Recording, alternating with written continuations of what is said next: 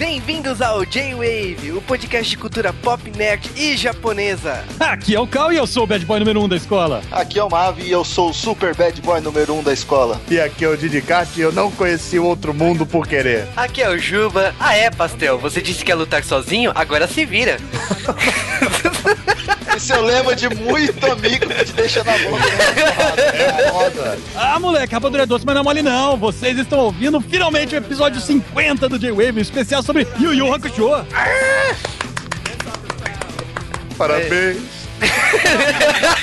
A gente nunca. Vamos lá. Ah, eu tô de wave. Isso não é pra agora, não, porra. Ah, eu tô de wave. Tem que falar isso em todo o podcast agora. Ai, cara, foi foda. Mas aí, 50 edições o pessoal pediu, então dessa vez Yu Yu Hakusho e acho que é o tema que todo mundo tava esperando, né? Ou não? É, tomara que não. E... conosco dessa vez nós temos de novo, mais uma vez, novamente a participação de Mavi. De novo, novamente, sim, eu. E que se dane o mundo, nós também temos aqui o Diogo. Fala aí, gente, de novo aqui. Espero não fazer feio nesse podcast. E é óbvio, mais uma vez, por favor, acessem www.mbnikenkai.com, meu blog onde eu falo sobre animação japonesa, mangá e tudo mais envolvendo este incrível mundo. Vamos para os correios. Isso mesmo, cidade, o mundo que eu não me chamo Raimundo. É o popozão mesmo, hein, Ken?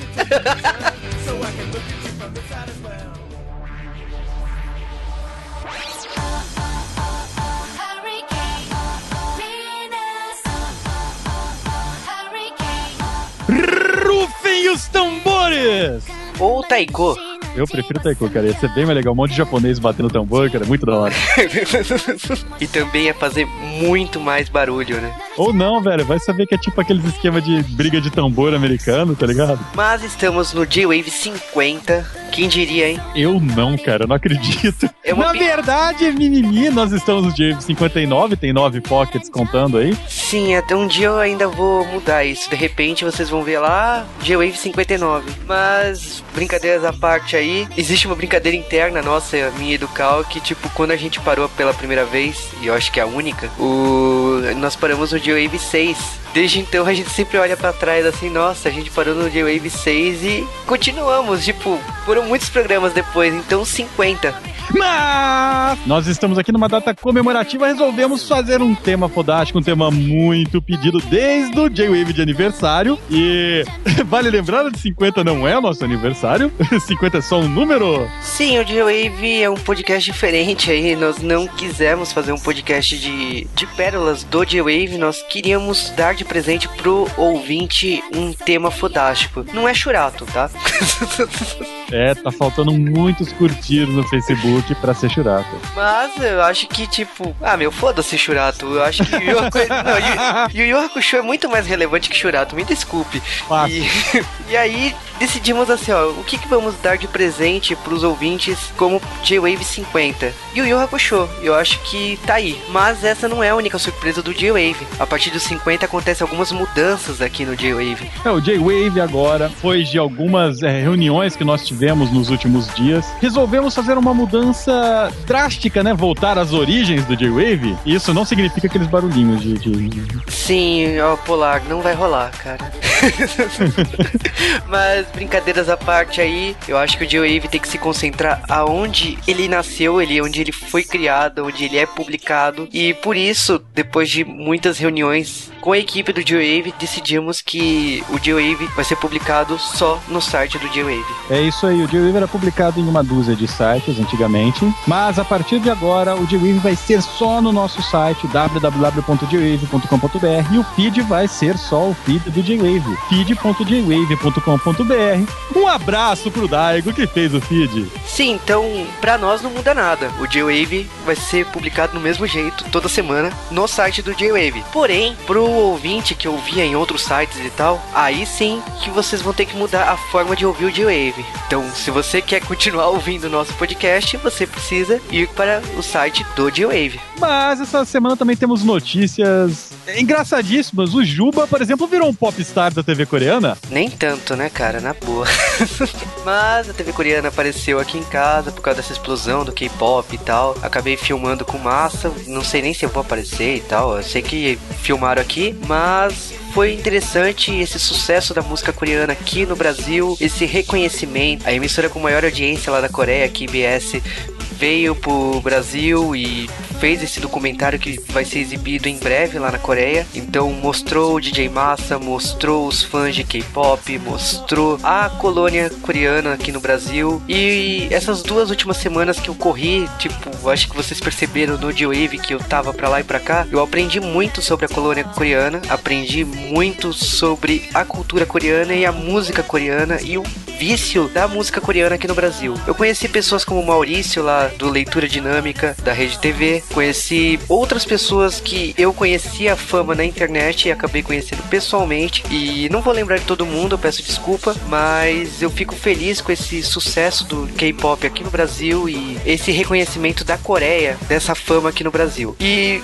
sinceramente, eu agradeço a chance de ter conhecido isso tudo, graças ao Massa, de ter conhecido grupos de cover, grupos que gostam de K-pop mesmo, karaokê, acabei indo num karaokê coreano lá no Bom Retiro.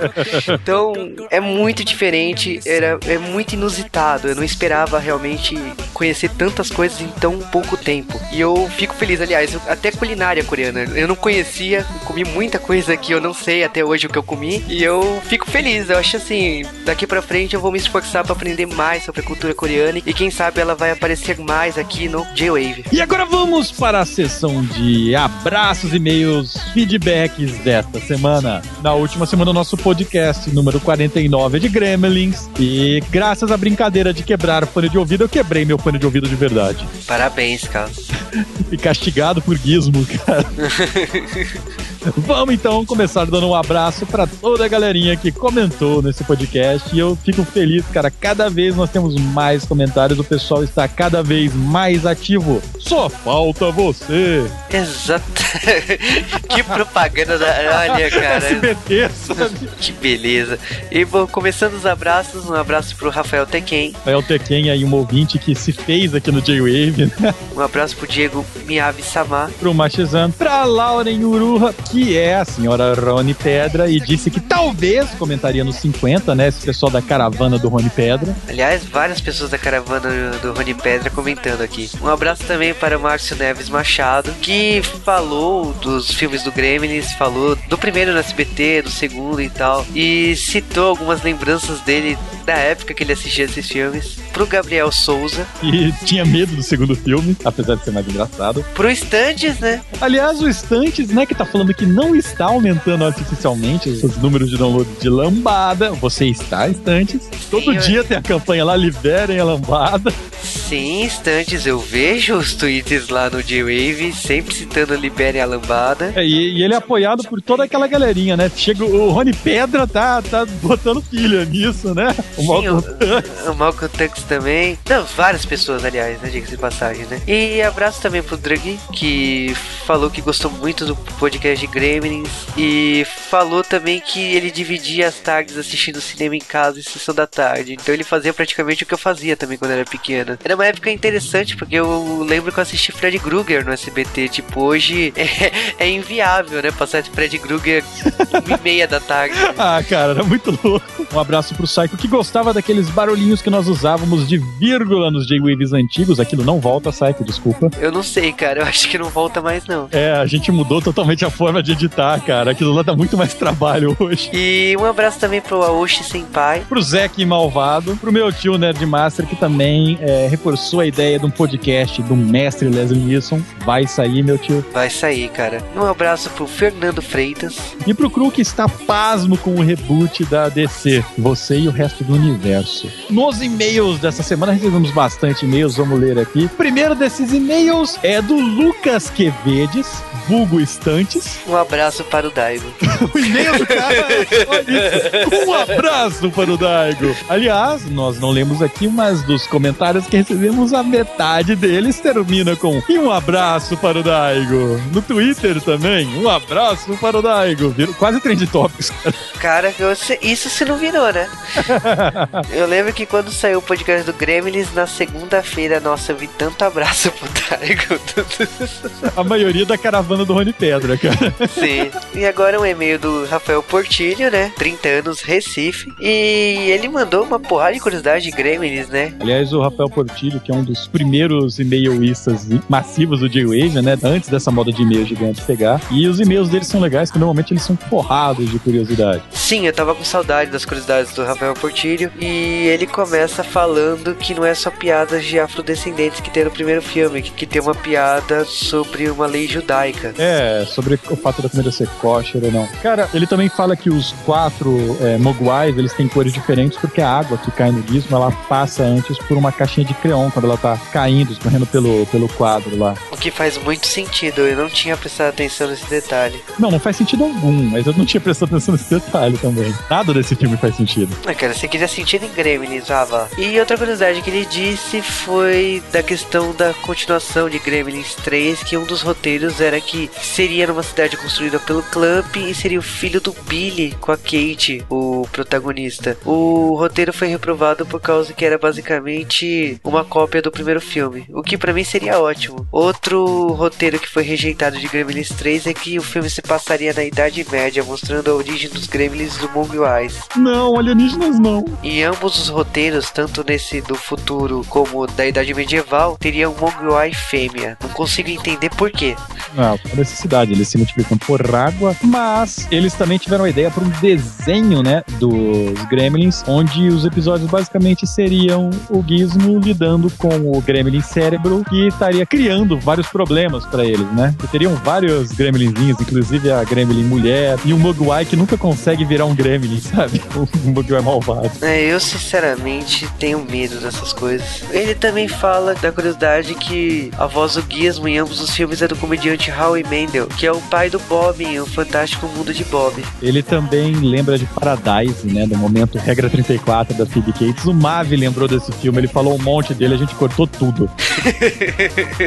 e ele também termina mandando um abraço para o Daigo. Ele manda dois abraços pro Daigo, cara. Ele, cara, ele manda uma despedida com o abraço do Daigo, ele manda um PS, abraço para o Daigo. Ele, putz. E o Pablo André, nosso ouvinte do Chile, nos mandou um e-mail dizendo que ele gostou do podcast e que a única coisa que ele lembrava era daquela parte do Rambo, sabe? Que sempre que ele via, ele morria de rir. E o 2 era o único filme do, dos Gremlins que ele conseguia assistir sem terminar em posição fetal, sabe? Chorando pela mamãe. Porque o roteiro é zoado, sabe? Então, cara, eu, o filme me incomodava de um tanto. O pior é que, tipo, eu lembro de assistir mais Gremlins 2 do que o 1, mas eu acho que é por causa que a Globo passou mais o 2 do que o 1 no SBT, mas. E ele também caiu na trollada do fone de ouvido. Ele falou que tinha comprado o fone dois dias antes. Ele falou, porra, mas já deu problema? o que eu fiquei pasmo, ele, ele colocou no celular dele o abraço que a gente deu nos Correios passado, né? Então.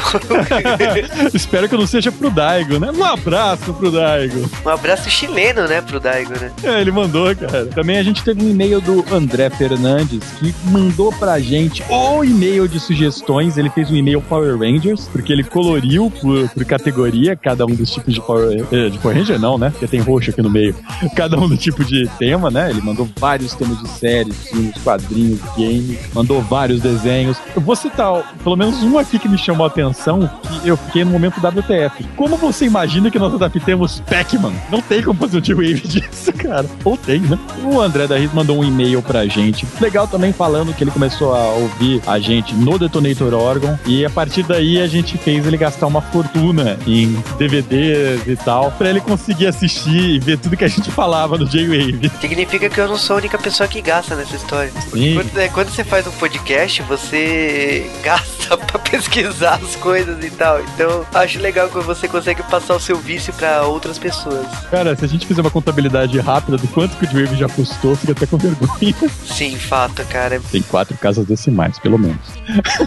Bem, galera, esses foram os nossos e-mails da semana e esse é um J-Wave 50, mas nós vamos falar de novo toda a ladainha que você vem ouvindo desde o podcast número 2. Ou seja, se você quiser nos mandar um e-mail e você vai querer nos mandar um e-mail, estamos falando de Yu Hakusho. Quem não gostaria de mandar um e-mail sobre Yu Hakusho, você vai mandar para jwavecast.jwave.com.br. E se você quiser comentários, você já sabe, é só entrar lá no post durante o podcast. Se você estiver ouvindo, é só comentar, não vai atrapalhar o player. Se você quiser mandar comentários no Twitter, é só mandar para arroba jwavecast. De novo, arroba jwavecast. Por favor, não mande para arroba jwave, que é uma rádio japonesa. Aproveitando, já que vocês vão no nosso site, que é www.jwave.com.br, vocês entrem lá e dão uma curtida no Facebook e cliquem no ícone de espalhar pelo Twitter. Exatamente, você sabe que mil curtidas significa churato, então vai lá e curta. E no botão do Twitter, você já sabe, quer divulgar o podcast? Clique lá no Twitter, vai aparecer a janelinha, só dá ok que o post do podcast vai ser divulgado na sua conta do Twitter. Se você quer assinar o nosso feed, o nosso feed é feed.jwave.com.br. Feed é F-E-E-D. Então é isso, acabou nosso bloco Correios, nossa comemoração de 50 podcasts. Vamos para Yu Yu Hakusho e vamos que vamos, né? Ah, moleque, sai da frente que atrás tem gente. Sai da frente que eu vou passar rodo.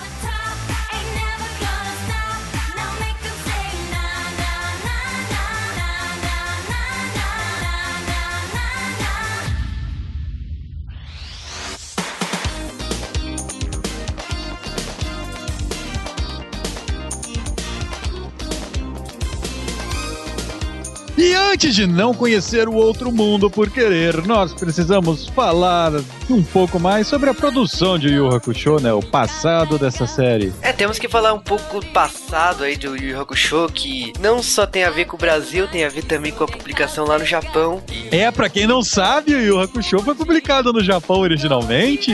olha só com esse nome, né? Yu Hakusho, algo tipicamente brasileiro. Mas falando dos primórdios aí de Yu Hakusho, a série começou em dezembro de 1990 e ela saiu na revista mais famosa lá do Japão, a antologia Shonen Jump. Pra quem não conhece a antologia Shonen Jump, é a antologia que saiu Dragon Ball, Hokuto no Ken, Cavaleiro do Zodíaco, Rurouni Kenshin, Video Eye, Naruto, One Piece. E nossa, se eu ficar falando todos os títulos da Jump, a maioria vocês nunca vão ter ouvido falar na vida, mas esse vocês ouviram. Kinnikuman. Mas Yu Yu Hakusho, ele teve uma duração de 4 anos, né? Ele foi publicado em 19 volumes com 175 capítulos. Eu acho legal que esses 19 volumes tem pra vender no sebo aqui do lado de casa, cara, e ninguém se arrisca a comprar. Porque tá em japonês. Exatamente. Mas é uma série da primeira metade dos anos 90 e ela acabou ganhando uma adaptação em anime em 1992, mais precisamente no dia 10 de outubro de 1992, pelo estúdio Pierrot e Omiko Adversing, que produziram a série pra TV Fuji num total de 112 episódios. O sucesso da série foi tanto que a série ainda ganhou um episódio extra, né, um OVA, e também um filme em 1995. Mas vale aqui frisar aqui que Yu Yu Hakusho tem alguns méritos aí que eu acho que pouca gente sabe. Yu Yu Hakusho até 2007 tinha vendido 40 milhões de cópias no Japão. E ele venceu o concurso da Shogakukan na categoria de melhor mangá shonen em 1993. Já a animação, ela acabou faturando nos dois anos, de 1994 e 1995, o Animate Anime Grand Prix Prize, o que prova o poder dessa série, né? E no Brasil ela ganhou em 1997 o prêmio CAL de melhor série que estreou na manchete. A série no Brasil ela veio pela Tikara Filmes, né? Que era do Toshi. Ele tinha vendido a Everest Video e ele, na época, tipo, só trabalhava com Tokusatsu e tava investindo em anime, né? Tipo, ele tinha Changeman, Flashman, Soulbrain, Inspector, Patrini, Black Kamen Rider RX e Shurato. É, Pra você ver, as coisas não estavam indo muito bem então pra Ticara Filmes. E eles precisavam de algo pra se salvar depois do fiasco que foi essa última série. E É. a salvação teve o nome Yu Yu Hakusho. Na verdade, o, a Rede Manchete ela precisava de um novo ícone. Cavaleiro Zodíaco já tinha sido reprisado em exaustão. Eles precisavam de uma série que sucedesse o sucesso de Cavaleiros. E que não fosse um clone de Cavaleiros. Exatamente, então Shurato e Samurai Wars falharam e a solução veio com Yu Yu Hakusho, que foi um grande sucesso antes da, da falência da Rede Manchete. Foi o último grande sucesso, né? Porque tudo que a manchete pegou depois disso ela não exibiu. Rama, por exemplo. né? Quem mais não fica extremamente puto, né, cara? É, cara, sei lá, tipo, Rama teria sido dublado no mesmo estúdio do Yu Yu Hakusho, Exit Rabbit, que era a última série do depois de Inspector e Soul Brain. Várias séries aí a Rede Manchete chegou a anunciar, mas não, não chegou nem a ser dublada, porque a Manchete faliu antes, né? Uma pena. Mas vale assim, depois desse pequeno período aí que Yu Yu acabou entrando no vácuo, a série foi relançada em 2004 para o Cartoon Network, depois do sucesso do relançamento de Cavaleiros do Zodíaco. Que veio depois do sucesso do lançamento de Dragon Ball Z. Exatamente. Aconteceu que, tipo assim, Cavaleiros do Zodíaco precisou ser redublado para Cartoon, graças à perda da dublagem com o estrago, né, do depósito da Rede Manchete. E Yu Yu Hakusho entrou na roda. Ele também teve que ser redublado para ser... Também não, também teve que ser, é um exagero, né? É, a verdade A gente vai contar depois. Exatamente. Essa redublagem era desnecessária, mas ela foi feita. E a série fez o seu sucesso na Cartoon Network. A única diferença mesmo é em poucas vozes ali do elenco, praticamente todo o elenco tá de volta. Menos a Genkai por problemas muito tristes que a gente vai contar um dia. Sim, e a série foi lançada aqui no Brasil também em DVD pela PlayArt. Acabou que a PlayArt conseguiu lançar tudo, foi 30 volumes e 9 boxes em dois anos de lançamento. Paralelo a isso, também veio o mangá do Yu Hakusho pro Brasil. É, o mangá ele começou a sair em 2002 pela JBC e foi publicado em 38 volumes. Eles dividiram cada volume do original em dois, como era o costume da JBC na época. E a conclusão foi sim em 2004, que foi lá pela estreia do anime no Cartoon Network. E o É. meu mangá tá todo amarelo. Infelizmente, né, o papel jornal acontece isso. E Yu Yu Hakusho, assim, eu acredito que pelo período que a JBC publicou, ela manteve a chama acesa, assim, né, desde o fim da manchete até o relançamento da série na televisão. Então,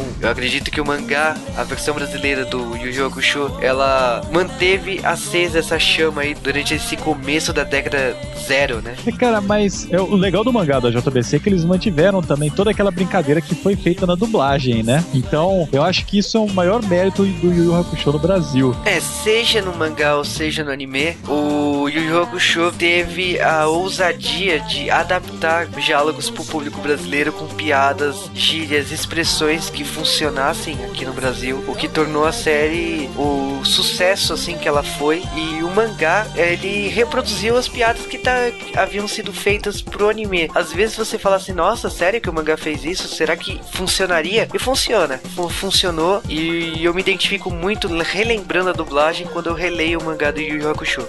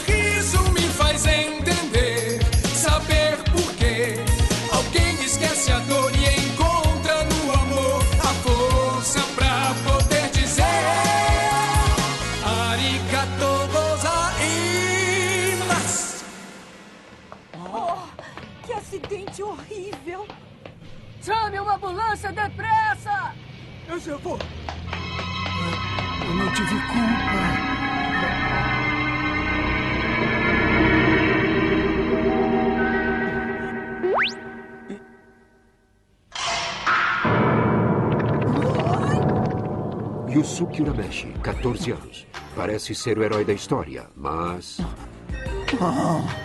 De repente, infelizmente, morre.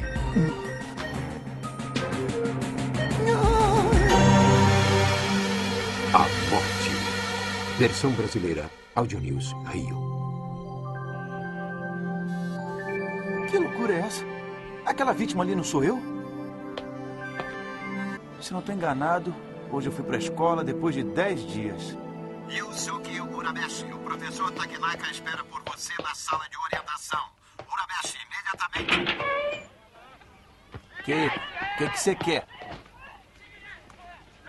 Eu sabia que você estava aqui.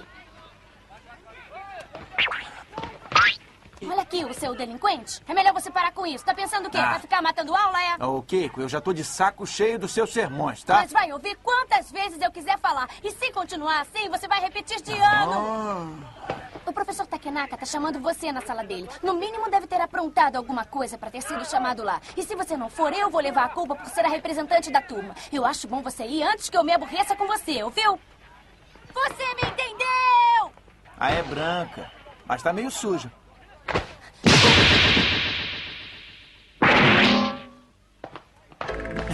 Seu imbecil, safado, porra, seu idiota, sem vergonha!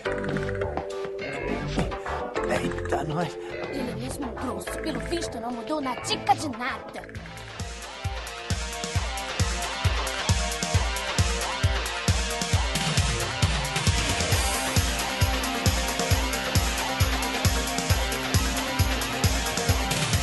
E em 10 de outubro de 1992, ah, pra falar a verdade, que se dane o mundo que eu não chamo Raimundo, em 17 de março de 1997, estreou na Rede Manchete Yu Yu Hakusho, numa segunda-feira. E aí transformou a vida de milhares e milhares de adolescentes que estavam vitrados em suas televisões. Mas, lembrando-se do anime de Yu Hakusho, quem consegue esquecer aquela abertura maldita que ficou tatuada em nossos miolos? Impressionante. Muito boa, cara. O melô do Forever Alone.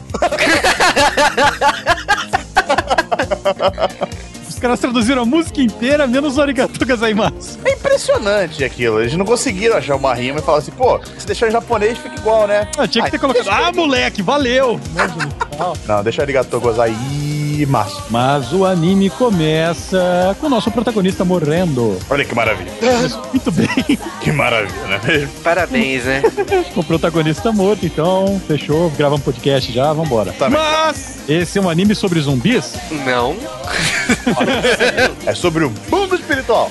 Ah, Então a gente conheceu o Yusuke Urameshi, aquele garoto que morreu no começo do primeiro episódio. E na teoria, ele iria pro céu ou pro inferno. É, vamos, vamos alertar pra esse conceito religioso, que tem muita gente que pode ficar ofendido, né? É, exatamente. Bom lembrar que o Hakusho, como é feito no Japão, ele tem muito da cultura shintoísta e budista, não é mesmo? Então, assim, você vai, esse- o conceito de céu e inferno que é mostrado no anime é bem diferente. É bom deixar isso bem claro no começo, logo do podcast. é uma coisa bem mais mitologia grega, sabe? É o mundo dos mortos e que se Da dane. mitologia japonesa mesmo. É, Não, é semelhante. Pra, pra possibilidade. É, mas é isso mesmo, tá certo, tá certo. É, eles conseguem tratar sobre isso sem agredir nenhuma religião, isso que é importante. Exatamente. Não, é, o- nem- não, eles não agridem nenhuma religião. O que importa é se as religiões se sentem ofendidas ou não. É, o, no caso aqui, nós conhe- conhecemos pela- pelo menos no começo, o primeiro mundo que na versão brasileira foi traduzida como mundo espiritual. Não interessa aqui se é o céu, inferno, Exatamente. é o lugar onde as almas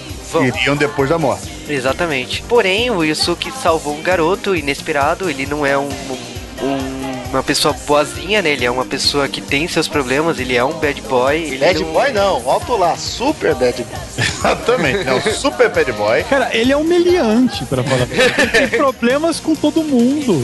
Só que é curioso, porque assim, é, você vê, você percebe que o Yusuke ele não é uma má pessoa, sabe? Mas parece que a reputação dele fala mais do que a- o que ele realmente é, né? Ele não é uma má pessoa, ele só roubou o dinheiro do, do, do Exatamente.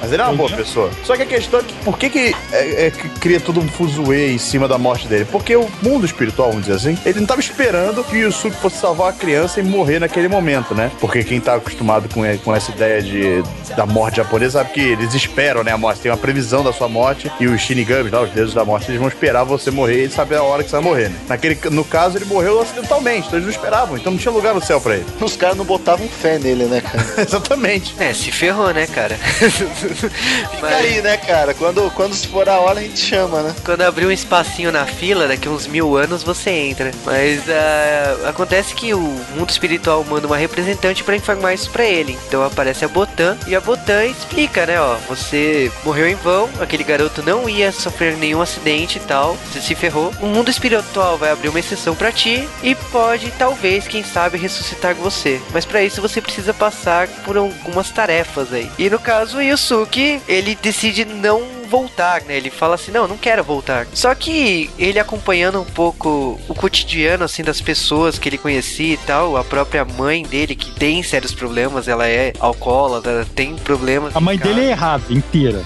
E é a melhor coisa tensa nele você botar num, num anime pra criança, teoricamente. Ele é bem diferente dos protagonistas que a gente estava acostumado. Ele é um bandido. Exatamente. É um anti-herói com muitos problemas, cara. Mas ele é um anti-herói por causa que tem uma família problemática, né? Eu acho que tipo, Ele só vira, ele só vira o anti-herói depois do que começa. Até lá ele era vilão, sabe? É, exatamente. Ele era um cara mauzão. Ele começa a virar anti-herói na primeira edição, sabe? Não tô nem ligando se eu vou pro inferno, se eu vou pro céu. Eu sou mal pra caramba, sou mais mal que pica-pau. Mais mal do que o gato Gargamel, né, cara?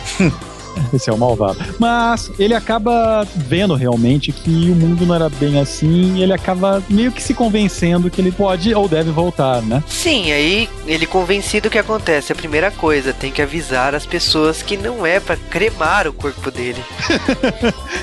Ninguém vai falar do Koema, não. Desculpa, mas é que eu, eu achei extremamente curioso Ah, diabo, você quer falar de Koema, diabo? Lenhador de bonsai, o que, que mais? É o... É, Pescador de aquário. Nanico. Exatamente que o Koema, pra quem não sabe, ele é o senhor do mundo espiritual, porque o pai dele, o senhor Ema, que já apareceu em Dragon Ball também, é uma curiosidade até interessante, que é o mesmo Ema de Dragon Ball e tal. Mas tudo bem. É, ele é o filho do grande fodão do mundo espiritual, né? Só que ele é um moleque, assim, ele tem meio pé de altura, sabe? E ele é uma criança, um bebê ainda. Fala que nem uma criança, assim. E, cara, o Izuku não dá a menor bola pra ele. A Botan fica toda tensa, sabe? Tipo, você tá falando com o senhor do mundo espiritual. Ele, ah, que se foda esse nanico, filho da puta, escroto. Ele fala não de Jardim. nariz, cara. É impressionante. Ah, isso aqui. Aí é só que você tem que fazer tudo isso. É muito Sem genial. contar que ele é um desbocado, né, cara? Xinga todo mundo. Ó, Diabo, cala a boca aí. O diabo, que é o secretário dele, né, cara? É o soldado Hitler, né, cara? Cara, né, o Koema é filho do chefe, tá ligado? Então ele pode fazer tudo Exatamente, isso. ele faz o que ele quiser, mano. Quando você é o filho do chefe, você pode fazer o que você quiser. Mas por que, que ele parece com o soldado Hitler, cara? Ah, porra, eu vou saber. É um capetoide zoado, cara. Só. Bom, cara, a relação dele com o Yusuke é ótima, porque o Yusuke não tem medo de escrotá-lo, sabe? Todo Exatamente. mundo mó É sensacional. quentes, né? Os melhores diálogos estão neles, cara, de boa. É sensacional, você ri muito. E é um escrotando o outro toda hora. É, não dá credibilidade pro cara, porque, porra, velho, você, vai, você morre, você vai pro outro lado. Você vê aquela, aquele tampinha lá sendo o chefe, cara. É que porra, você espera um como, demolidão fodão e tal, não, aí vem um nanico. né? Ai, cara. Até porque a semelhança entre o Sr. Ema e o Koema, né, é uma coisa absurda, né? Mas voltando à história Esse aqui. outro podcast. A primeira parte que ele tem que fazer é evitar que o corpo dele seja cremado. Ele consegue isso é, mágica, né, cara? Ele é ajudado até pelo rival dele. nisso. Aliás, o rival dele ajuda ele o anime inteiro. Sim, até porque, tipo, ele não sabia como avisar, né? Então ele acaba incorporando o corpo do Kuwabara pra conseguir avisar a Keiko, né? Mas no, no anime é, é bem curto, sabe, o- a forma como as coisas acontecem. Acho que são cinco, seis episódios. Ele passa por uma meia dúzia de, de missõezinhas curtas. A maioria delas tentando, oh, avisa pra não me queimar. Você tem que avisar, tipo, tem que trocar energia espiritual com alguém, tem que dar um beijo em alguém. É, são coisas simples, assim, que é, não- na verdade não são nenhum grande desafio. Tem que avisar a Keiko que você tá vivo, não sei o quê. É, porque a Keiko, a Keiko é a namoradinha do Yusuke. E aliás é uma relação bem bizarra, né? Porque ela é mulher de malandro. É, Eu acho engraçado as amigas dela, mas você não tem medo do Yusuke? Não, não, não, é tranquilo, é de boa. Ela que ela tem medo. Ele é tem de medo malandro. dela. Entre as atividades que o Yusuke tem que fazer, por exemplo, tem a atividade que ele tem que ajudar o Kuwabara a estudar. E o Kuwabara é burro pra caramba. Aí tem a outra que ele tem que impedir do Cobra entrar em briga. Entrar em briga, né? Por causa que, os, que o professor ia punir o Kuwabara e os amigos dele. Então É. eles têm que aguentar porrada pra caramba e não bater em ninguém. E olha que o Kuwabara, ele é meio que humilhante igual o Yusuke, sabe? É o grande rival na porrada do Yusuke. Eu acho legal que tem muitos mangás que pegam esse negócio de briga de escola, nessas gangues de escola japonesa. E aí os dois são da mesma escola, cara. Eles estão disputando pelo posto, né? De quem é o número um, né, cara? Só que no mangá não é algo tão simples assim. No mangá é uma enrolação, cara. É, o mangá tem muito mais histórias aí, o desafio do Yusuke é muito maior. Isso não significa que, tipo, nossa, tipo, é melhor. É diferente. São quatro fucking volumes de pura enrolação. o Diogo já foi mais desbocado, né? É verdade. Pode falar, cara. Chute na. Mas era, cara, fazer o quê, meu Deus do céu? É verdade. É verdade mesmo. Eu vou te dizer que uma opinião pessoal aqui, eu gosto bem mais do jeito que o anime fez, resumiu, ótimo. E nesse caso aí, vamos ignorar um pouco o mangá, mas o Yusuke, ele, pra ele voltar, ele precisa despertar o corpo dele e acontece perto do final, a casa dele pegando fogo e a Keiko vai lá resgatar e ele acaba usando o ovo que ele ganhou do Koema. Salvar a Keiko. Ele tinha um ovo que seria o que daria a vida de volta. É. É, só que o ovo não... Era de sacanagem também, cara. Sim, o Koema trolando... Filho da Era um teste, era um teste. Koema entrega o ovo e fala assim: Este ovo aqui você tem que guardá-lo consigo pra qualquer coisa, não deixe quebrar o ovo, não solte o ovo e o caralho. Aí chega lá numa parte tensa e a menininha que tava lá acompanhando ele fala assim: Olha, mas se você tacar esse ovo aí, ela vai estar tá salva, né? A Keiko tava lá no fogo morrendo. Se tacar esse ovo, ela vai estar tá salva e tal. Aí o Suki fala: Ah, beleza, vou tacar então, foda-se, eu não vou voltar a viver, pelo menos a pessoa não vai morrer, né? Aí vai lá, tacou, plá! Sai fogo, salva todo mundo e tal. Aí É que o ele é o motivo dele fazer todas as boas ações, ajudar É, exatamente, é uma vibe e dessa. tal. Mas o- a, pessoa, a pessoa que vai lá nessa hora do incêndio é o próprio rival dele, né, cara? Pra tentar salvá-lo ou não. É, mas aí tudo acaba bem, né? Por causa que o ovo acaba abrindo um túnel, né? Que faz a Keiko passar com o corpo do Yusuke. tudo acaba bem pros outros personagens, porque você, como espectador, se você não conhece a história, você ficava pensando o quê? Caralho, fudeu, ele usou o ovo, meu Deus. Aí meio segundo depois, aparece o Koema falando, era troll. Porra, quebra toda a expectativa de graça. Achava que ele tem que fazer, sei lá, um torneio espiritual tenso. Opa. calma, é isso, calma. O que, que é isso? Torneio espiritual? É, no anime ele explica lá uma hora que o Koema fala como você vai voltar, que seu corpo estaria como se estivesse dormindo. Então É, o corpo dele não está frio, o corpo dele está quente. Ele, na teoria, estaria respirando, que a própria mãe dele fala isso num outro episódio. Então ele tem sintomas que, tipo, o corpo dele não, ele não está morto. O corpo dele estaria respirando e tal. É, é como se ele tivesse uma projeção astral, assim, pra quem conhece. esses.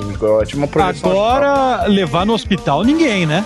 Sim. Pra quê? Pra quê? É, como é que é levar o cara que tava sendo se declarado morto, pô? É, cara, pô, chega lá, aqui, ó. Trouxe meu filho que foi declarado morto, mas ó, É, que eu fiz um funeral e o caralho. Não, calma aí, mas ele tá vivo. Porra! Ia pra gavetinha gelada na hora, velho. Mas aí te- a gente tem um episódio, praticamente temos um episódio só do beijo, né? Eles precisam que precisam encontrar a Keiko pra Keiko beijar o Yusuke e o Yusuke tá no ponto, né? É como se fosse uma panela de pressão, né? Só Ah, tá pela no ponto. sacanagem eu torci pelo Quabara, cara. Tem uma, tem uma cena gay, né, nesse episódio, né? Que ele- o Quabra. ah, que cara. Mas tudo acaba bem, a Keiko consegue beijar o Yusuke. Não tem cena gay? Termina bem mesmo, né, cara? Yusuke aparece vivo, sadio, batendo em todo mundo. E salvando gatinhos. E salvando gatinhos, né? Que ele salva o mascote do Quabara, né? É uma coisa muito ridícula aquilo. Primeiro arco pós-ressurreição é ele salvando o gato do Coabra, o gatinho. É muito bom, cara. Não tem como não falar, cara. É É muito anime, meu Deus. Você demora cinco episódios pra ver isso. Aí você fala assim, é, amigos, é isso aí o Yu Hakusho. Foda, cara. Não tem como a gente reclamar disso.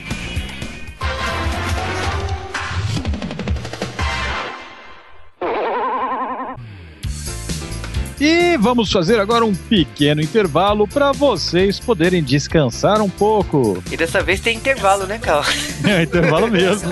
E nesse intervalo aí, vamos contar um pouco do título do Yu Yu Hakusho. Por que que essa série se chama Yu Yu Hakusho? É um joguinho de palavras isso. Antes desse jogo de palavras, Yu Yu Hakusho teve outros nomes que não foram aprovados. O Togashi Yoshihiro, ele tentou emplacar o título Yurei Ninguém, que significa Homem Fantasma, mas o título não foi aceito. Depois ele tentou emplacar o título Yu Yu Ki e também não rolou por causa que tinha um mangá sendo publicado chamado Chinyu Ki. Ele começou a pensar numa forma pro título, ele precisava de uma palavra que significasse história, lenda, contos e ele acabou usando a palavra Hakusho, que significa o livro em branco, um livro sendo escrito. E assim veio Yu Yu Hakusho, a história de um livro em branco. Que pode ser facilmente traduzido para o inglês Poltergeist Report. Tradução óbvia, direta, né? Nossa, super óbvia. Mas eu gosto mais da tradução do Brasil. Yu Yu Hakusho. Aliás, tá de parabéns, né? Porque era um nome complexo, era esperado que eles fossem mudar o nome. Mas eu acho assim, o nome é tão diferente que pegou, né? Vale aqui lembrar que Yu Yu Hakusho tem vários significados, né? É, um deles, explicando melhor isso, em japonês, Yu Yu Hakusho sendo escrito em kanjis, os kanjis têm vários significados. Então, Yu Yu Hakusho tem uma das leituras que é o livro branco do fantasma atrapalhado. Mas a maior lógica aí desse nome seria o conto da jornada do Yusuke, já que Yu é o mesmo kanji usado para o nome do Yusuke. Então essa seria a tradução mais próxima aí de Yu Yu Hakusho. Alguns diziam que era brincando com o espírito, né? Se você lembra da revista Animax, na época eles traduziram Yu Yu Hakusho como brincando com os espíritos. Isso também dá. Também dá. Mas sinceramente, seria um nome muito tosco. É, mas, mas falando em nomes, essa série também tem outra diferença com nomes, né? Você que tá acostumado a assistir Cavaleiros do Zodíaco, você sabe o que era o Cosmos, né? E aí vai ver Dragon Ball aqui. Eu não quero falar sobre Shurato aqui. e o Hakusho usa um outro nome ainda. Street Fighter falava Ti, lembra? Sim, falava ti. É, então, a- aqui no Yu Yu Hakusho não é Ki e não é nem Cosmos e ou qualquer outra coisa parecida. Aqui, na tradução em português, eles chamaram de poder espiritual, Ou energia espiritual também. energia espiritual. E em japonês se chama Heiryoku. O Heiryoku também é o Ki, no caso, seria a energia concentrada num único ponto do corpo, que também pode ser chamada de onda espiritual, Rei. Praticamente, tipo, nesse caso é bem equivalente ao Ki Cosmos, mas é só uma nomenclatura aí. Mas chega de falar de curiosidades e vamos voltar para a série. Ê!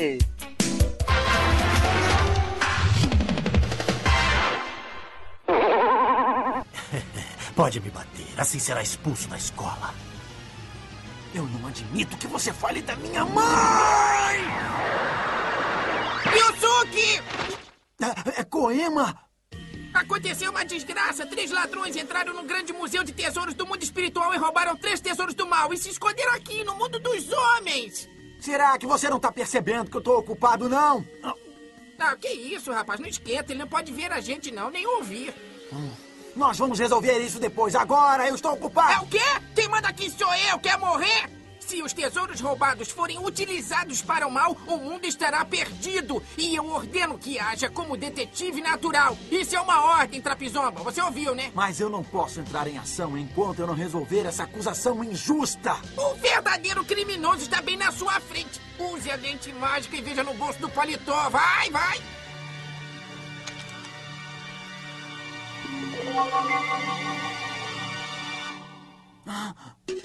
Eu tô vendo. Então resolve isso de uma vez! O que é isso? Você é capaz de me explicar isso? Eu não sei como isso foi parar aqui. Você pôs isso no meu bolso. Fique preparado, pois um dia eu vou mostrar para todo mundo que você é um sujeito muito ruim. Espere, a conversa ainda não terminou. Espere, e dê uma explicação. Esse sujeito não vale a comida que come. Prontinho, está livre da acusação. Agora comece a agir. Acontece que pra mim ainda não terminou. Eu preciso dar um soco na cara desse sujeito. Você se livrou da acusação, mas se fizer isso, vai tudo por água abaixo. Que isso, rapaz? Eu não me conformo com isso, sabia? Tá bem, mas disfarce, hein? Mas como? De que maneira, Coema? Agora você tem poderes. Concentre-se e reúna toda a força do corpo no dedo indicador da sua mão direita. Meu dedo tá esquentando. Agora tem que mirar e atirar. Imagine que está puxando o gatilho dentro da sua cabeça. Mirar assim? Você me paga!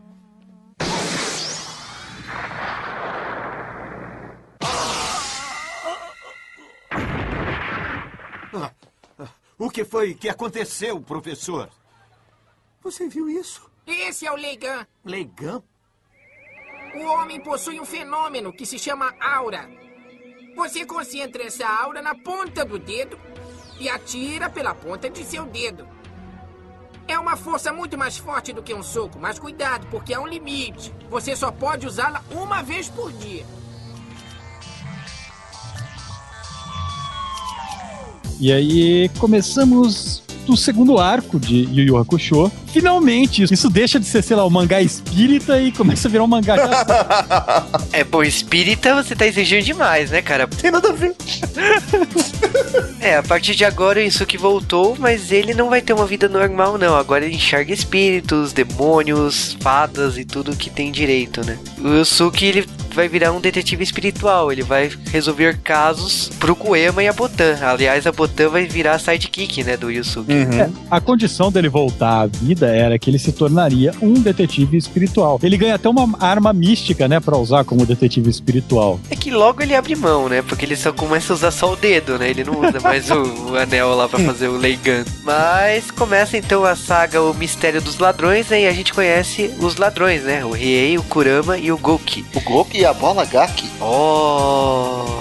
Adoro esses nomes. Vou dar um spoiler aqui, um terço desses nomes vocês nunca mais vão ouvir. Coitado do Goku, né? Ele é o restolho do bem, rapaz. Ele teve um papel importante e tal, né? Teve um bom nome de episódio. A história é a seguinte: lá no mundo espiritual, três artefatos místicos, sagrados, mágicos foram roubados. Foi a bola Gaki, a espada Kouma e o espelho das trevas. Porra, por que, que não tem um, sei lá, KG no lugar do espelho?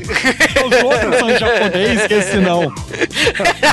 Olha, cara, eu não tenho culpa da, da tradução infeliz aí. Mas nós temos aí que o nosso protagonista ele foi mandado para resgatar esses três objetos e prender os meliantes culpados por seu roubo, que são três, sei lá, demônios, né? Que estão foragidos agora. Eles estavam presos antes desse momento ou não? Não, não, eles estavam liberados, tá? Tudo não tá É que eles roubaram e se tornaram foragidos. É, exatamente. É que no caso eles, eles só pegaram esses três itens aí, porque o Kurama era uma pessoa normal, não tava preso, ele era um Uhum. estudante normal. O Riei, whatever, era um guerreiro lá que pegou a água pra poder Ficar mais fodão. é, mais forte. Já o, o Goki, né, ele só pegou a bola porque é a forma mais fácil. É, ele pegou a bola pra pegar espírito de criança porque era mais fácil usar a porra da bola. Era mais fácil sugar, comer o espírito que ter que matar o humano pra comer, né? Goki não é o nome do Akuma? Mas é Goki aqui, não é Goki. É, exatamente. É Goki. Ah. É, tenso, né? Ah, Paladino mascarado. Então, nosso protagonista recebe então aquele anel mágico que permite que ele solte Leigan e ele ganha um disparo por dedo, cara. Uma coisa do começo faz tanto sentido depois uma bosta. Mas a coisa fica tensa mesmo porque ele tem cerca de uma semana pra conseguir recolher todos os artefatos. Isso acontece porque o pai do Koema tá voltando. E o Koema tá se cagando nas calças porque o pai tá voltando e tá dando merda no mundo espiritual, entendeu? É, ele não queria levar tapa na bunda, né? Exatamente. Mas então sobra pro Yusuke, né? Resolver as coisas, né? Então ele vai atrás das três águas lá, ele vai ter que enfrentar cada um dos caras. Então ele começa pelo Goki, né? É, Goki, É o mais né? O Goki Ele é é mais aquela fácil, né? tutorial, sabe? Ah, cara, também né, ele deve, o Yusuke deve ter olhado pros três, tá? Cara de cabelo rosa, um baixinho Ou e o gordo. né? Né? É o gordo alto. Tá, o gordo alto. Vamos no mais fácil primeiro.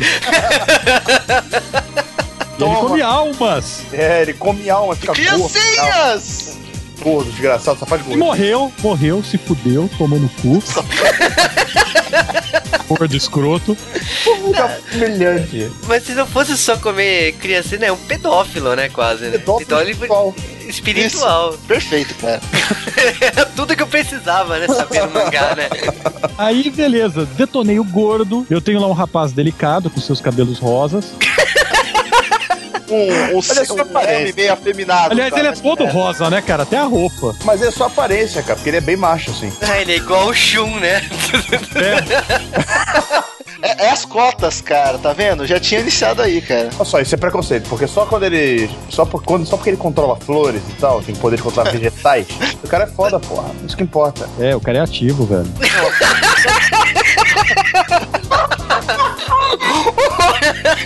Afrodite também controlava rosas, cara, até aí.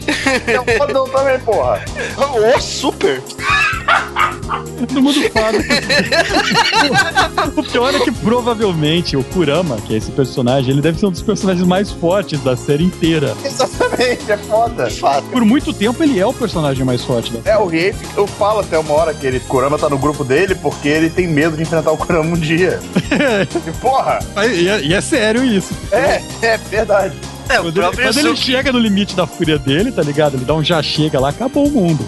Mas, né? Mas eles fazem um duelo de moça, ele e o Yusuke, ficam brincando de langolango. É, eles nem lutam de verdade, né? Porque, tipo, né, ele fala que a mãe dele adotou ele, né? Foi tipo que o espírito de um demônio que era ele encarnou no bebê tal, que a mãe dele tá doente, que ela sempre amou ele, então que ele ia ajudar ela a não morrer, né? Que ela tava em um problema sério, né? De uma doença que não, não se especifica muito no anime. E acaba que. Ai. Não, não é AIDS, cara. E aí. Sífilis. Ah, Lu, e aí, tá bom, foda-se. e aí ele acha que com o espelho ele vai conseguir isso, então beleza. E o Suki concorda, fala que não quer ver uma mãe chorando, né? Já que o Kurama ia entregar a alma dele pra salvar É, a mãe dele. porque, porque para usar o espelho mágico, você acaba literalmente perdendo a sua alma, ou seja, você morre. Morreu. E- Então ele vai lá, vai ele, o, o Yusuke entra no meio do, da hora que ele tá pra usar o espelho e dá metade da alma. Então cada um deles vai viver só até os 30 anos. Mas isso não é explicado,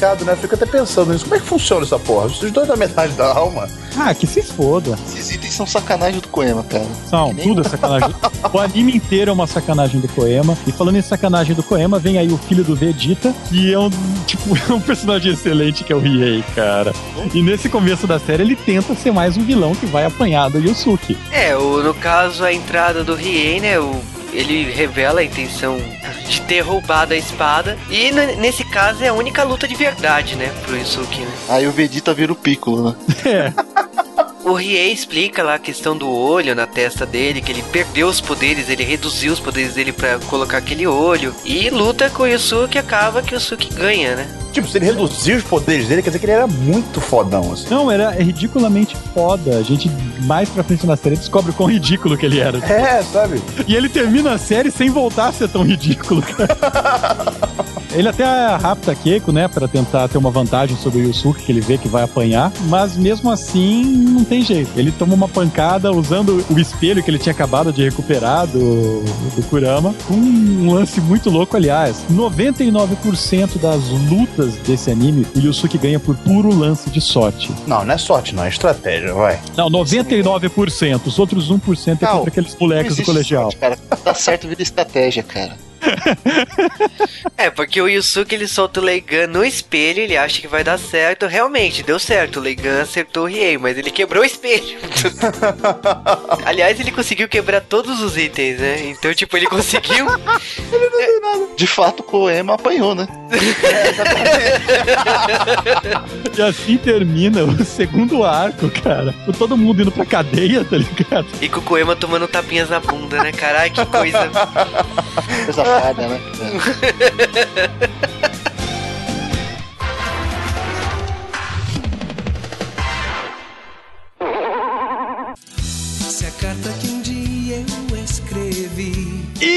em mais um intervalo nesse podcast pra falar de curiosidades, nós vamos falar da coisa mais curiosa de todas. O autor de Yu Hakusho, É uma coisa quase não importante, né? a pessoa sem a qual não existiria obra. Exatamente, falar de Togashi Yoshihiro é falar que da onde ele nasceu, da com quem ele é casado, do que, que ele gosta. normalmente é tudo relevante. Ele nasceu no 26 de abril ensolarado em 1966 em Yamagata, Japão. E adivinha com quem ele é casado? Esse rapariga é casada com Takeuchi Naoko. Quem é Takeuchi Naoko? Ah, essa moçoila nada mais nada menos é do que a autora, criadora e culpada por Sailor Moon, que é uma das minhas obras favoritas, cara. É, pelo poder do prisma lunar. Os caras já estão com dois filhos, né? Já, com sexo indefinido. É, é. Eu sei que um é menino, o outro eu ainda não sei não. Mas o casamento deles aí gerou algumas coisas aí, como um livro que eles trabalharam em conjunto. A própria Naoko ajudou a obra mais recente do Togashi. Mas ainda falando um pouquinho do Togashi, ele é viciado na franquia Resident Evil. Ele gosta de Metallica. E entre os mangás aí que ele fez, eu, o primeiro trabalho dele foi o Okami Nanchiko Akunai, que tem um volume. Ele tem um outro mangá que eu, eu me recuso a tentar ler. Leia, Ju. Tem Deshuariku. Cara, a, a parte que é em japonês ele é sossegado. Chega no inglês ele trava, não é possível. Tem um mangá de quatro volumes que depois foi reeditado pra ter só três volumes. E aí, em 95 até 96, ele publicou Level E. Foi depois de ter publicado Yu Yu Hakusho, né? É, Level E que acabou ganhando o anime esse ano, que é sensacional. Aí é um anime curtinho, também baseado no mangá que foi cancelado, mas vale a pena e chama atenção pela alta qualidade. E aí, na obra conjunta dele, sendo atrapalhado pela Naoko, ou ajudado, né? É, na verdade Hunter vs Hunter é dele, né? Mas como Ela ele. colore capa só do Hunter vs Hunter, praticamente. Sim, é que ele teve problemas de saúde e, tipo, ela ajuda quando, como pode, né? Mas não é também essa colaboração absurda como alguns fãs acham. É, não, até porque ela continua com a carreira dela, não é? Significa. não é aquela coisa que se diga, minha nossa, mas como é boa essa carreira. A dele também, né, cara? não, mas ele tá com mais moral que ela, né, Kira? Sim ou não, né? Munes não nos batam. Fato. Vai lembrar aqui que ele também desenhou um livro escrito pela Naoko Takeuchi, né? Que é o Oba no Tochiba no, que saiu em 2005, que foi escrito pela Naoko Takeuchi e desenhada pelo Togashi. E esse livro foi escrito em homenagem ao filho deles. E o nome deve ser Obanu Totibanu, né?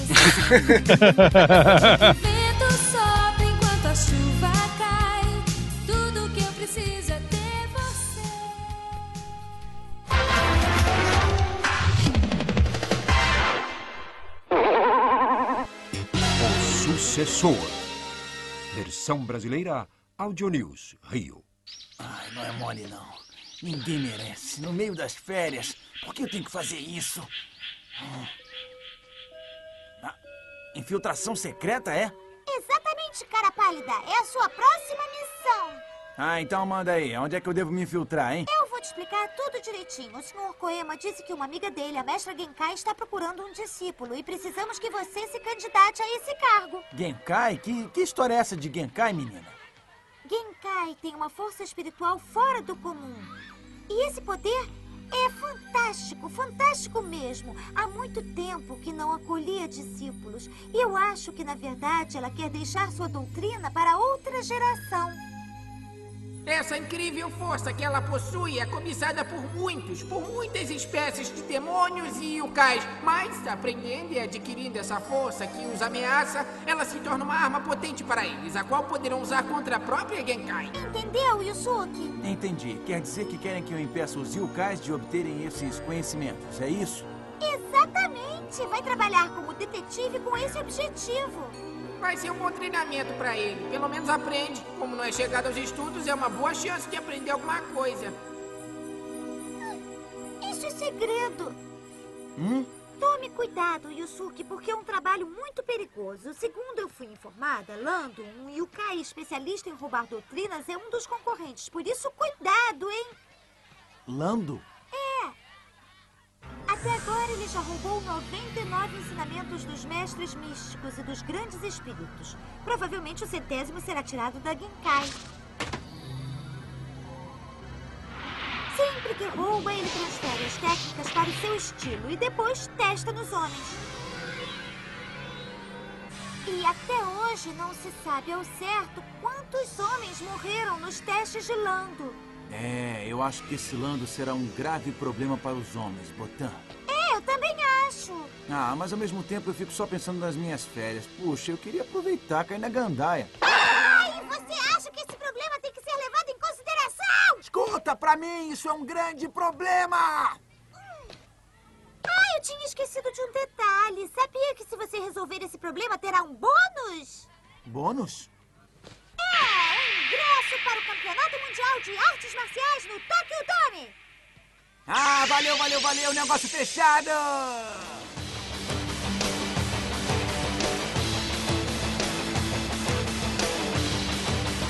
Só que nem tudo ia bem no mundo real. Os editores achavam que o Yu Yu Hakusho não tinha muito sucesso, né? E ele precisava colocar algo para apimentar um pouco as vendas. E o que, que o mangá shonen faz quando precisa apimentar as vendas? Torneio! Exatamente.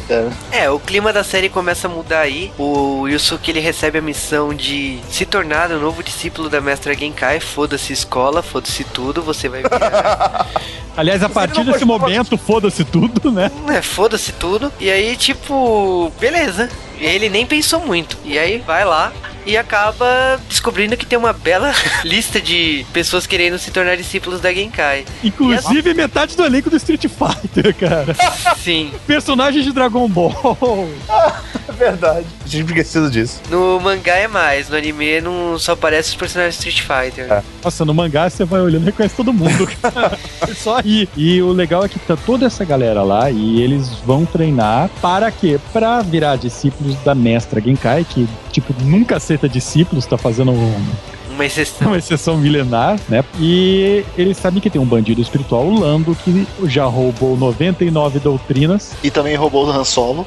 Exatamente. E agora eles querem pegar esse bandido espiritual. E o Yusuke vai lá. E quem está lá junto com o Yusuke? Tá, tá, tá. Kuwabara. Naquele grito, Urameshi! É tipo assim, pô, a gente fez um personagem bom, né, na primeira parte da série. Será que a gente vai perder ele assim? Não, né? Vamos botar ele aí também. E foi, tava lá o Guabara indo pra, pro torneio junto com o Izuki. É, não tem lógica nenhuma, né? Mas tu... Não, nenhuma, pois exatamente. Tipo assim, pô, o personagem era legal, não vamos desperdiçar não. E bota ele lá também. Ah, mas o Kuabara, desde o começo de falar Quer ficar forte só. Bom, e aí a mestra aparece, todo mundo olha, é uma véia baixinha, tá ligado? Magrela, e ela começa a chamar a galera para os testes dela, né? E, cara, quem não era fã de Yu Hakusho até esse momento, acabou. Agora você é fã, meu amigo. Porque o primeiro teste dela, ah, vamos escolher quem que vai entrar. Um sorteado palitinho. Todo mundo campeão, né, cara? Quando ela ela, ela manda os caras tirarem um, um cartão de um- uma urna. Se o cartão é vermelho, você tá dentro. Senão, tá fora. Aí os caras reclamando, né, cara? Tem um monte de lutador, tem uns samurais ali do meio reclamando. Como assim? Sorteio, essa velha tá doida, eu sou muito mais forte que esse cara, tirei branco. E é, e é hilário. E depois disso daí tem uma sala de fliperamas, cara. Ela vai escolher quem joga melhor no fliperama. É, mas o papelzinho, cara, ele só fica vermelho pra quem tinha aptidão espiritual, né, cara? E os fliperamas, eles medem energia espiritual. Que é bizarro, né, cara? Como ela arrumou isso? O cara o quê? Ah, mas o cara está cantando mal, mas ele tem uma alta energia espiritual, então ele tira a nota máxima. Ok.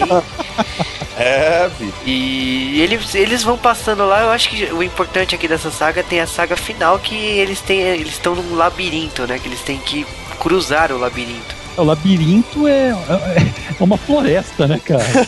Ela manda os caras. É mestre Kami, sabe? Ela joga pedra lá e manda os caras buscar.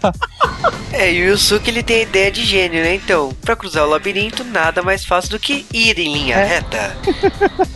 Então, enquanto os Viu, outros cara, é vão. estratégia pura. Putz, meu Deus, Por né? quê? Por quê? Porque deu certo. Exatamente, estratégia pura, ué. Ele pensou, cara. É porque ele, é, ele tinha uma percepção espiritual quase zero, sabe? Era uma íngua. O Kuabara não, ele tinha uma percepção alta, via espírito e tal. Então é engraçadíssimo, cara. Uma velha perseguia ele de noite, você lembra? É verdade. Uma velha ensanguentada. Isso, cara, muito tosco. E no final sobra lá uma dúzia de personagens. E a Genkai resolve que a melhor maneira de escolher qual deles vai ser o discípulo dela é um torneio. Ah, eu tô maluco. Ainda não. Ainda não, não é nesse torneio. Calma, calma, E acho que a única coisa relevante desse torneio é que o Kuabara ganha um lightsaber, cara. Exatamente. Ele Pô, e que é maneiro, cara. Até então, pô, que, que poder que ele vai ter, né? O Yusuke tem o Leigan, né? E ele, né? É, mas é um poder idiota, porque toda a energia espiritual dele fica naquela espada, sabe?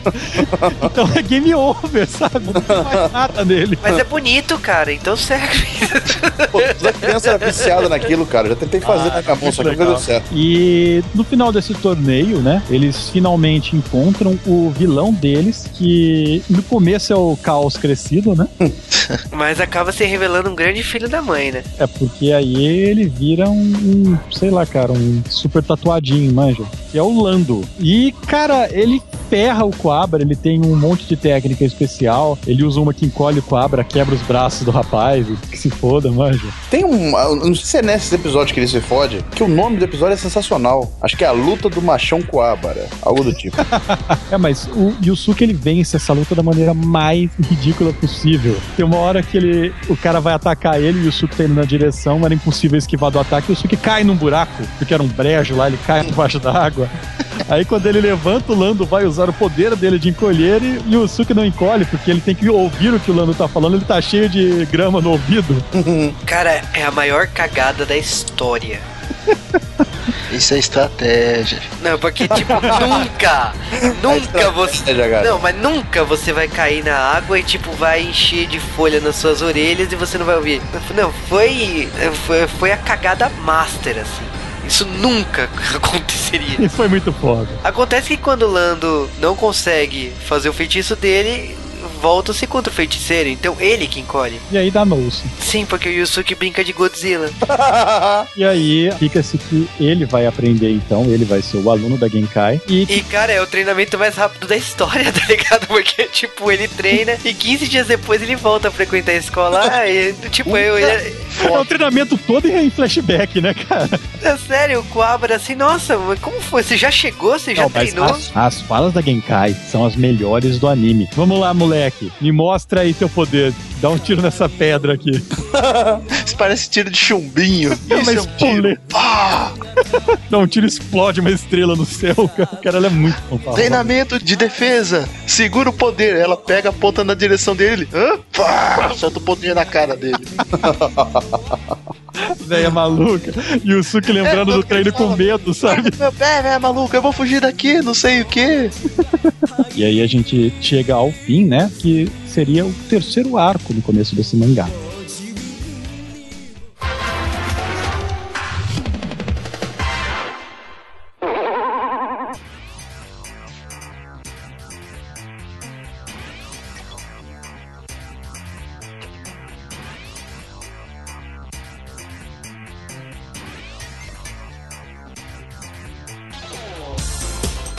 Sai da frente que eu tô passando rodo. Yu Yu Hakusho é um dos meus animes favoritos, dos que passou no Brasil. E claro que, obviamente, esse é um dos meus animes favoritos, por um motivo é, foda, né? Ele era totalmente diferente de tudo que a gente tinha até então, com uma dublagem totalmente esculachada, que, em minha humilde opinião, é, deixa o anime muito mais rico para o nosso público do que você assistir a versão japonesa, sabe? É, isso é uma coisa brasileira, para mim deixa o anime muito melhor do que o original. Mas, assim, a série é fantástica e eu mal posso esperar para fazer o resto dela aqui no J-Wave. É, no- no- eu também concordo com a questão da dublagem. Eu acho que é um dos poucos animes que a gente pode falar que, pessoalmente falando, tá? Ficou melhor que o original a dublagem, porque realmente aproxima o espectador dos personagens e cria uma identidade única pra eles, sabe? Porque assim, não foge tanto ao original, mas que fica muito legal e que qualquer pessoa que pega o anime vai achar legal, porque é um anime de comédia, sabe? E a dublagem deixa ainda mais engraçado. Então, é extremamente válido. Ela não tira o espírito da série e deixa mais engraçado. Então, por que não?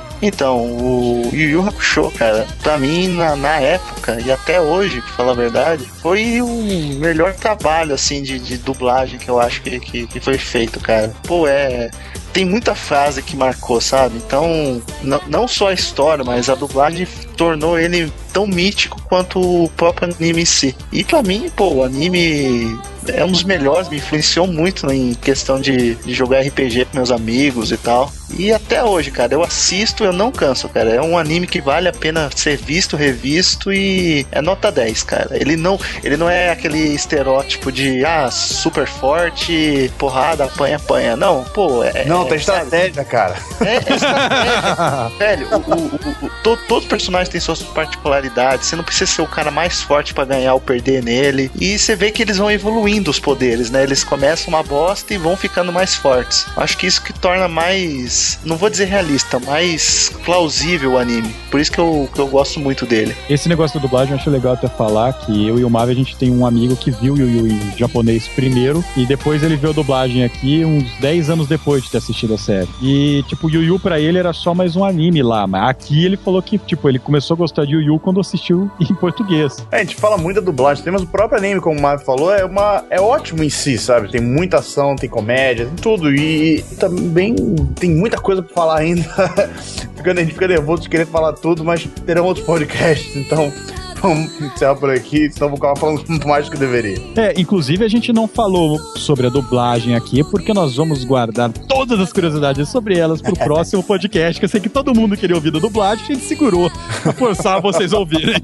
Sim, a dublagem é um caso à parte, então por isso que nós estamos segurando aí. Então, falando um pouco de Yu Hakusho, foi o último boom da manchete, né? Tipo, pra quem cresceu assim assistindo animações japonesas na rede manchete, cresceu com o Cavaleiro Zodíaco e ficou anos é, lá no repeteco do Cavaleiro Zodíaco. Mas pra mim assim, entre as duas obras, o Yu Hakusho é muito superior em termos de história, em termos de desenvolvimento, em termos de Uhum. de Personagens, arcos, personagens, Tudo. é tudo, todos os pontos. Eu acho assim, a pena, eu acho que principalmente foi brinquedo. Na época não tinha brinquedos legais de Yu Hakusho no Brasil. Compensação, os jogos tinha, né, cara? Locadora bombava, velho. Nossa. Mega Drive, joguei muito jogo de Mega Drive do Hakusho. Joguei muito aquele Super Nintendo, cara. Pô, era maneiríssimo, Super velho. Nintendo eu joguei todos também. Sim, mas os videogames também vão ficar para outro podcast. Sim, sim. Eu acho assim, o no meu caso, eu cresci assistindo Yu Hakusho, adoro a dublagem, eu acho que é um caso à parte. A, a questão de abrasileirar a obra é polêmico, assim, ah, tem obra que fica ruim, tem obra que fica bom. Eu acho que Yu Hakusho tem a uma peculiaridade da dublagem ter dado certo. Podia ter dado muito errado, mas é o que tornou essa obra tão diferente aí pro, pro brasileiro, né? E é uma obra que eu recomendo sempre, assim, se, pra mim é um case, assim, de sucesso. Eu acho que entre todas as ani- animações japonesas que passou no Brasil, Yu Hakusho é um caso à parte, é um caso que merece ser visto e revisto, assim, seja pela dublagem, seja, pelo desenvolvimento da história, seja pela peculiaridade do universo espiritual, que é diferente do, do dos conceitos ocidentais. É, São várias peculiaridades aí que eu acredito que todo fã de animação japonesa que conheça a obra recomenda, se você por acaso é o único ser que não viu Yu Yu Hakusho ainda. Cara, se você é um ser que não viu Yu Yu Hakusho ainda, sua vida é uma bosta.